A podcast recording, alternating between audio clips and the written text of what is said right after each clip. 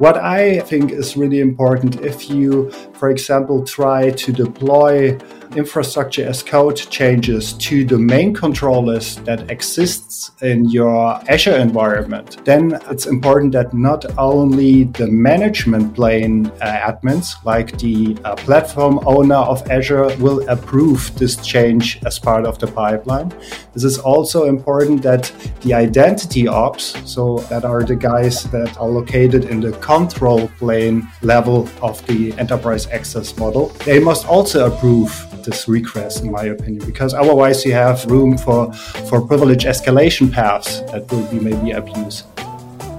Mobile workforces, cloud applications, and digitalization are changing every aspect of the modern enterprise. And with radical transformation come new business risks. Welcome to Hybrid Identity Protection, the premier podcast for cybersecurity pros charged with defending hybrid identity environments.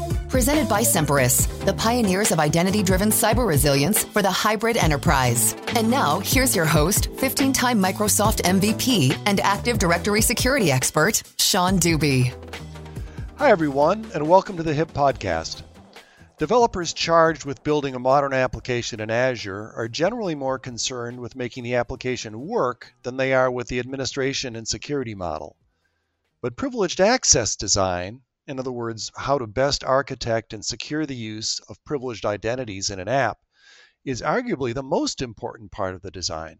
What principles and best practices should you follow? My guest today is Thomas Nonheim.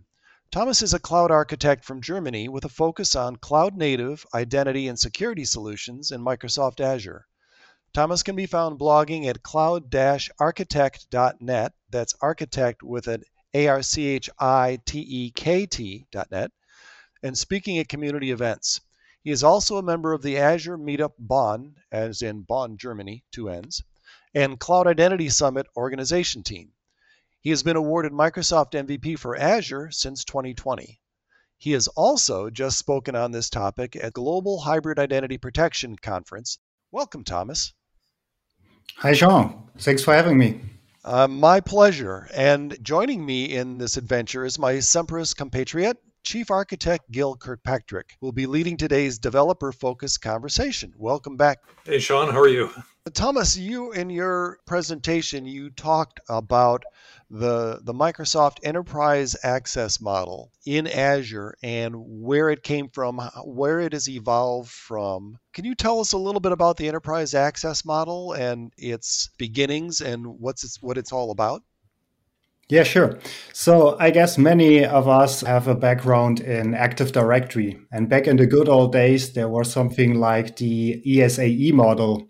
And one of the major approach of the E S A E model was to have a tiered uh, model for administration, so that we establish uh, least privilege design for our privileged identities and access in the Active Directory environment. And Microsoft has retired uh, this architecture or this framework. And uh, now the enterprise access model is a kind of evolution uh, to this Yeah, to this approach. And in my presentation, I've talked about yeah, practical approach approaches and how I interpret uh, uh, this model. And for me, I think one of the most important things is that we have tiered administration levels. So following the principles of least privilege for Azure A D roles, so like the control plane for all the identity operational tasks, and a management plane, which has uh, mostly to do with the platform management in Azure. And the third category with the workload admins, uh, so people like uh, uh, DevOps or maybe resource administrator that have on Azure resource group level some delegated permissions. And uh, I think that is very helpful to establish a modern R B A C system uh, in the cloud or a design for your enterprise environment. You know, it's interesting, Thomas, this new tiering model uh, is similar to what we used to have with E S A E, but instead of being based on tiering hosts or physical assets, because you don't have access to those anymore in the cloud, uh, it's really tiering workloads or work activities. So you're dividing up the activities in the application based on the, the level of privilege and, and tiering them that way. that seems like a workable approach to divide up the administrative activities based on the privileges required. Yeah, uh, on the first look, uh, it seems to be also very easy to implement. But uh, if you think about uh, the various R B A C models that we have in a Microsoft Cloud environment, so we have the Azure A D R B A C, Azure R B A C, we have resource delegation within the Azure uh, workloads, and we have also DevOps platforms like uh, GitHub Enterprise or Azure DevOps with a separated R B A C model. And everything uh, plays uh, very close together in, in a world of a DevOps lifecycle. And I think uh, it's also important to consider this uh, tiered administration model uh, across the various uh, platforms that are included in privileged access. So um, yeah, it's, it's very important to, to follow this clean approach across all of the uh, privileged interfaces in our cloud environment. You mentioned uh... GitHub as part of the equation here too, because that's that's part of a, a typical DevOps pipeline, but it has a separate R B A C model. Do you see people trying to somehow synchronize their the role models that they build across all the different platforms that they're using? If we're talking about uh, DevOps, um, it is not only about deploying applications or developing applications. We have uh, also some solutions like AZOps from Microsoft uh, that allows us to define our Azure R B A C and policies as code. And uh, one of the recommendations by Microsoft is to implement that as part of a GitHub uh, action pipeline. And for that, uh, we uh, move our privilege layer to GitHub.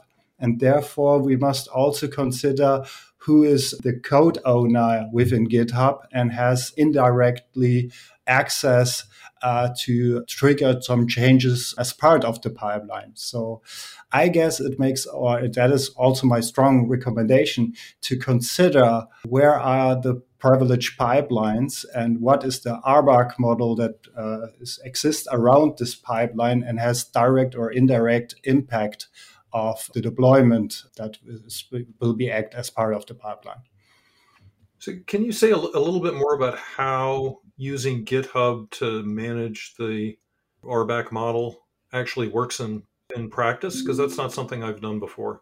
For example, in, during my presentation, I demonstrate the model in Azure DevOps, because in the past, some organizations preferred Azure DevOps over GitHub because of advanced compliance options. And what I think is really important, if you, for example, try to deploy infrastructure as code changes to the main controllers that exists in your um, Azure environment, then it's important that not only the management plane uh, admins, like the uh, platform owner of Azure, will approve this change as part of the pipeline. This is also important that the identity ops, so um, that are the guys that uh, are located in the control plane level of the enterprise access model, they must also approve this request, in my opinion, because otherwise you have uh, room for, for privilege escalation paths that will be maybe abuse. In my opinion, it is very important to handle such privilege pipelines as tier zero, like a control plane, mm-hmm. and um, to try also synchronize the access model within GitHub. So with branch policies, with approval process, and that only control plane admins are owner, for example, of this kind of repository. So essentially, you're turning GitHub into the primary control mechanism and access yeah. control mechanism. Yeah. Very interesting.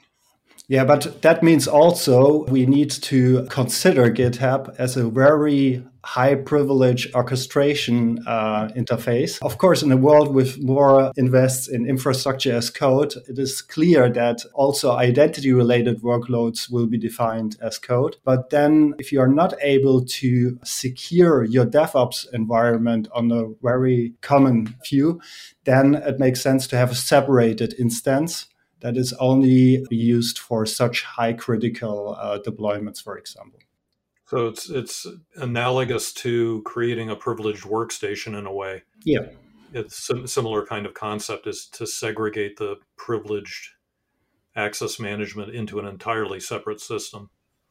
Yeah, but only if it's not possible to have a secure configuration across your uh, GitHub platform or Azure DevOps platform. But I think it is clear that we need to consider that not only the privileged human identities, but also what Microsoft now named as workload identities is in scope of our security concept for privileged identity and access, because we must translate our security policies for human identities also for privileged workload identities. Otherwise, we have some really urgent issues uh, when it comes to unseen uh, privilege escalation paths, in my opinion.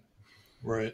Sean, it's interesting. This model has a lot of echoes of what we've had to deal with in Active Directory in the past. It's just that the actors are different. You know, it's not specifically machines and people. It's now services and workloads. Right. Um, the, the principles are the same. And so need to understand a little bit more. Uh, can you describe uh, in more, a little more detail what a workload identity is as opposed to, you know, identities that we're familiar with? Yeah, so the first time that I heard this this wording from Microsoft was uh, during the last Ignite. And uh, what it means is we have something like service principle in Azure A D. Um, mm-hmm. We've got also um, identities, non-human identities outside of uh, Azure A D, like a GitHub uh, action has also identity. More and more it, it becomes important to secure uh, non-human identities on a very similar way than, than the human identities, because uh, we must consider what is the host. Uh, is it secure uh, where the workload identity will be used? Uh, do we use a strong authentication, which means not uh, key-based credentials for, for technical accounts? We have certificates. We have maybe uh, something like managed identities in Azure, with an automatic lifecycle by, uh, handled by Azure. And all this, the things uh, must be considered. Um, and uh, this was also one of the uh, primary uh, topics uh, of the Ignite and the Azure A D sessions. And in my opinion, um, it becomes more and more critical because we've seen uh, SolarGate um, security incidents uh, last year, and um, to use service principles for persistent uh, backdooring in Azure A D has become a new standard, in my opinion. Important uh, to take care on service principle and, and workload identities in general. It has not gotten less complicated. It's gotten more complicated. Yeah. I, I remember there was there was a theory a while ago that that uh, moving everything to the cloud would make you more secure. And simpler. And, in, and simpler, right. It's somebody else's problem. Well, no, not really. One of the areas that I think would be interesting to talk about, Thomas, is the connection or the relationships between service identities or workload identities and human identities, because the it you probably can't have service identities or workload identities just exist in, in space with no connections at all. Usually there's going to be a person or a role or or a group who are tasked with managing that specific identity. Um, how, how does that get managed in, in this kind of environment?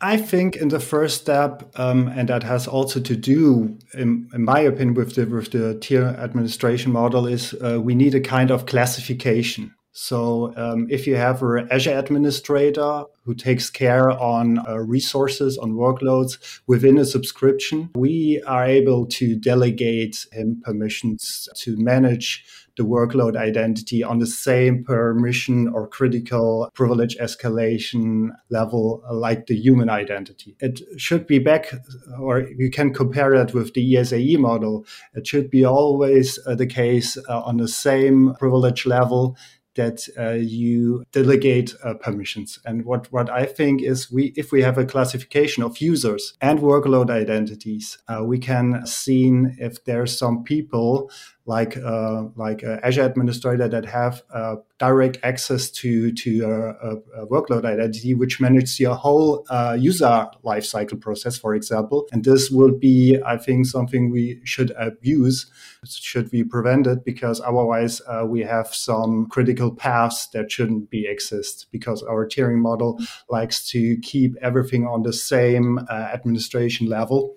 And therefore, classification is, in my opinion, very important to see who has access of what kind of uh, workload identity.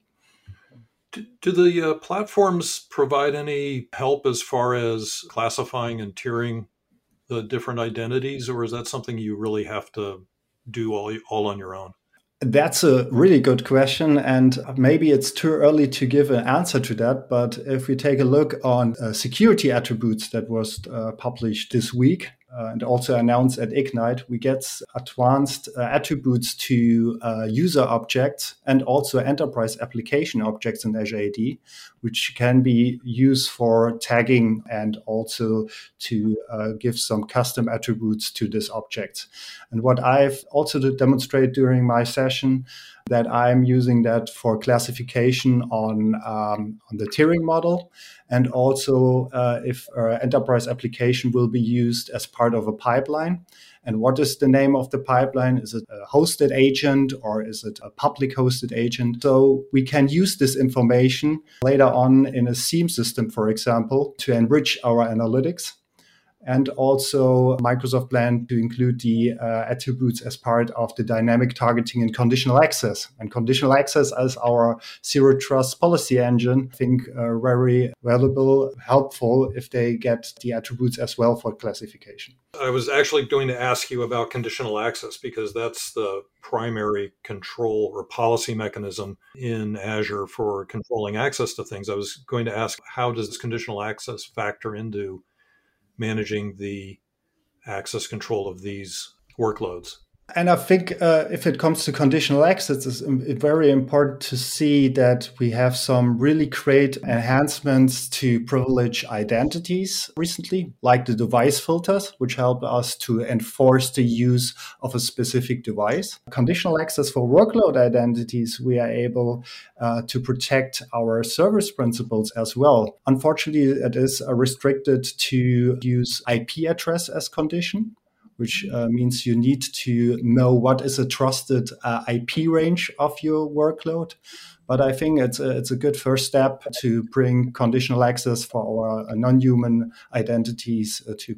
Wow, that's surprising that they would they would use I P address for that, because that's something that's kind of out of your control in a lot of ways, especially if you're consuming cloud-based services that aren't your own. Thomas, earlier you you had also talked about Um... privileged access workstations or secure access workstations as being uh, an integral part of this this model. Can you talk a little bit more about that in Azure? Yeah, sure. As far as I know, is it is not directly a part of the enterprise access model. But uh, as I said in my session, we have some various sources of best practices from Microsoft. So we have the Cloud Adoption Framework. There's something like the Azure Security Benchmark, which give us uh, security controls and definitions about privileged access and the enterprise access model. And what is really important to understand, in my opinion, the secure admin workstation is part uh, of a security control description in Azure Security Benchmark. So it's not a nice to have, uh, and we, we should really consider to have a secure admin workstation for every global admin at minimum. Maybe for, for all control plane admins, so people that are responsible for identity management, I think that should be very helpful. And there's also some good ideas about using cloud-managed secure admin workstations. So uh, it is very cheap, in my opinion, to, to manage a secure admin workstation as part of a modern workplace in Intune. But on the other hand, the most problem that still exists, similar to the privileged admin workstation in the E S A E, if the admin is a good friend of having a separated device, which is, I think, the simplest way to implement uh, P A R. But on the other side, it is uh, more the request to have one device and to bring virtualization layer to split uh, productivity, workload, and privileged access. I think that is a really hard work to bring it on uh, on the same device by a virtualiz- virtualization layer. Yes, uh, that makes a lot of sense, and and certainly a, a basic a basic tenet of this security. And I think that's it is being done a lot less in Azure or, or in Azure A D or Azure A D administration, is to have a separate privileged access workstation, uh, perhaps because it's so easy to be a regular user in your on-premises environment and have that person be a global admin in a cloud environment instead of having them completely separate. But but on the other side, um, I, there's there's one thing that I totally uh, disagree in my uh, because for, from my experience, there's a lot of requests uh, for using Azure Virtual Desktops as a replacement or alternate solution for uh, for a, a secure admin workstation. And I think if we like to protect such critical roles like global admin, I think it is a lot of privilege escalation paths uh, if you are running Azure Virtual Desktop as a secure admin desktop, because uh, there's a lot of resources included and you need to uh, separate those resources, because if the Azure admin is managed, the Azure Virtual Desktop, and the, the global admin is running their privileged operations from this device, I think that is not a clean separation between uh, control and management plane. Mm. And that is something what we've seen in the past with the Cloud Shell. So maybe some of uh, you know their beautiful way to run a PowerShell within the Azure portal. And there's this blob storage behind the Cloud Shell. And we must also isolate the Cloud Shell storage from the normal storage contributor admin. Otherwise, uh, they can mount some suspicious scripts as part of this blob storage. So I think it's still a question about preventing privilege escalation. That is, I think, one of the top rules that uh, should be considered in designing a secure admin. It's certainly the challenge is to find those escalation paths. People are familiar with years of of experience. They're more familiar with finding the escalation paths on premises than they are in Azure. And as we said, it's more complicated. Uh, so it's easier to do such a thing. Yeah, and especially in a hybrid environment, right? Yes, even worse. So, Thomas, um, when you're talking to developers and development teams, how are they thinking about and adopting this new security model? Is is this totally new territory for them, or are they able to incorporate this into their this this kind of thinking into their workflows and application design? I think it is uh, very important to make clear what is the target resource for a developer, because uh, the most uh, access they are looking for is, in my opinion, on a, a contribution level from specific resources. And if we are able to uh, provide them the freedom of uh, deploy also resources Uh, as far as they are past our compliance policies, I think we can also delegate them um, on a resource group level, uh, a lot of things that are needed for their daily work. Because I think developers are really looking forward to keep on uh, deploying their resources, what they like. But I think it has nothing to do with the enterprise access model. But uh, as long they are in the term of a um, workload admin, and uh, they have not the same permissions in a, a resource group like uh, where domain controllers are, are deployed, I think uh, we can also uh, still achieve a lot of freedom within their separated zone. And that brings me back to the cloud adoption framework and the enterprise scale model from Microsoft, which defines uh, landing zones, a kind of zone for, for a workload, where a lot of freedom uh, will be delegated, but they must pass the Azure policies. Maybe there's a blueprint for the Azure R B A C. So within the role assignment, they have um, also all the things that are needed for developing and deploying their apps. And I think that is the goal. It is not only about the enterprise access model. It's all about a real cloud adoption strategy. And the enterprise access model is only take a place that um, they have no uh, overprivileged roles, in my opinion. Okay. And do you find that the developers are going along easily with this kind of a model? Or, you know, it, it seems to me it would be a fairly large change in mindset um, as far as managing security. Is, is it something that they struggle with in, in terms of changing gears to a cloud service access model? I think it really depends on the adoption level from, for example, infrastructure as code tools. Because if the developers are already using uh, templates for deploying their uh, assets in Azure, I think there could be also a process which is well integrated with the other planes or, or levels in the enterprise access model. I'd like to give an example. If, for example, a developer uh, likes to deploy a different configuration um, of a resource than it is defined in the, in the template, Uh, so they can request a change of their uh, Azure resource template or maybe also Terraform uh, configuration file. And there's an approval process by the management plane that say, okay, we uh, that's okay. We define that as a new standard, or that is an exclusion from, from our policy. So it is important, and that I also shown in my session, that we have always the chance that uh, people from the workload plane can modify and request changes uh, on the management plane. And also the management plane is interested to uh, manage maybe security policies that also affects identity workloads. They can change the policies, but only if the uh, control plane uh, approved this request. And that's, sure. I think, very important that we have some some integration between the different uh, tiers levels. I've got one more question that, and, and I'm, I'm sort of thinking about classical on-prem identity and access management problems uh, and how they might relate to this cloud delivery model. And I was thinking about compliance issues. So a lot of times, if you have an identity and access management group inside I T, or or it might be the Active Directory team or something like that, they're tasked with fairly significant amount of work related to compliance and either servicing audits or generating reports for quarterly or annual reporting requirements.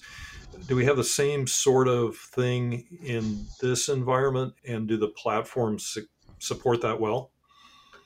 I, I think it's it's all about automation and self-service. So uh, I've shown in my uh, interpretation of the enterprise access model a lot of options to delegate for for the owner of, of the of the privilege uh, identity access management, the chance to to delegate Uh, such tasks. For example, uh, that the people who are working on the management plane have to review their own access on a regular basis.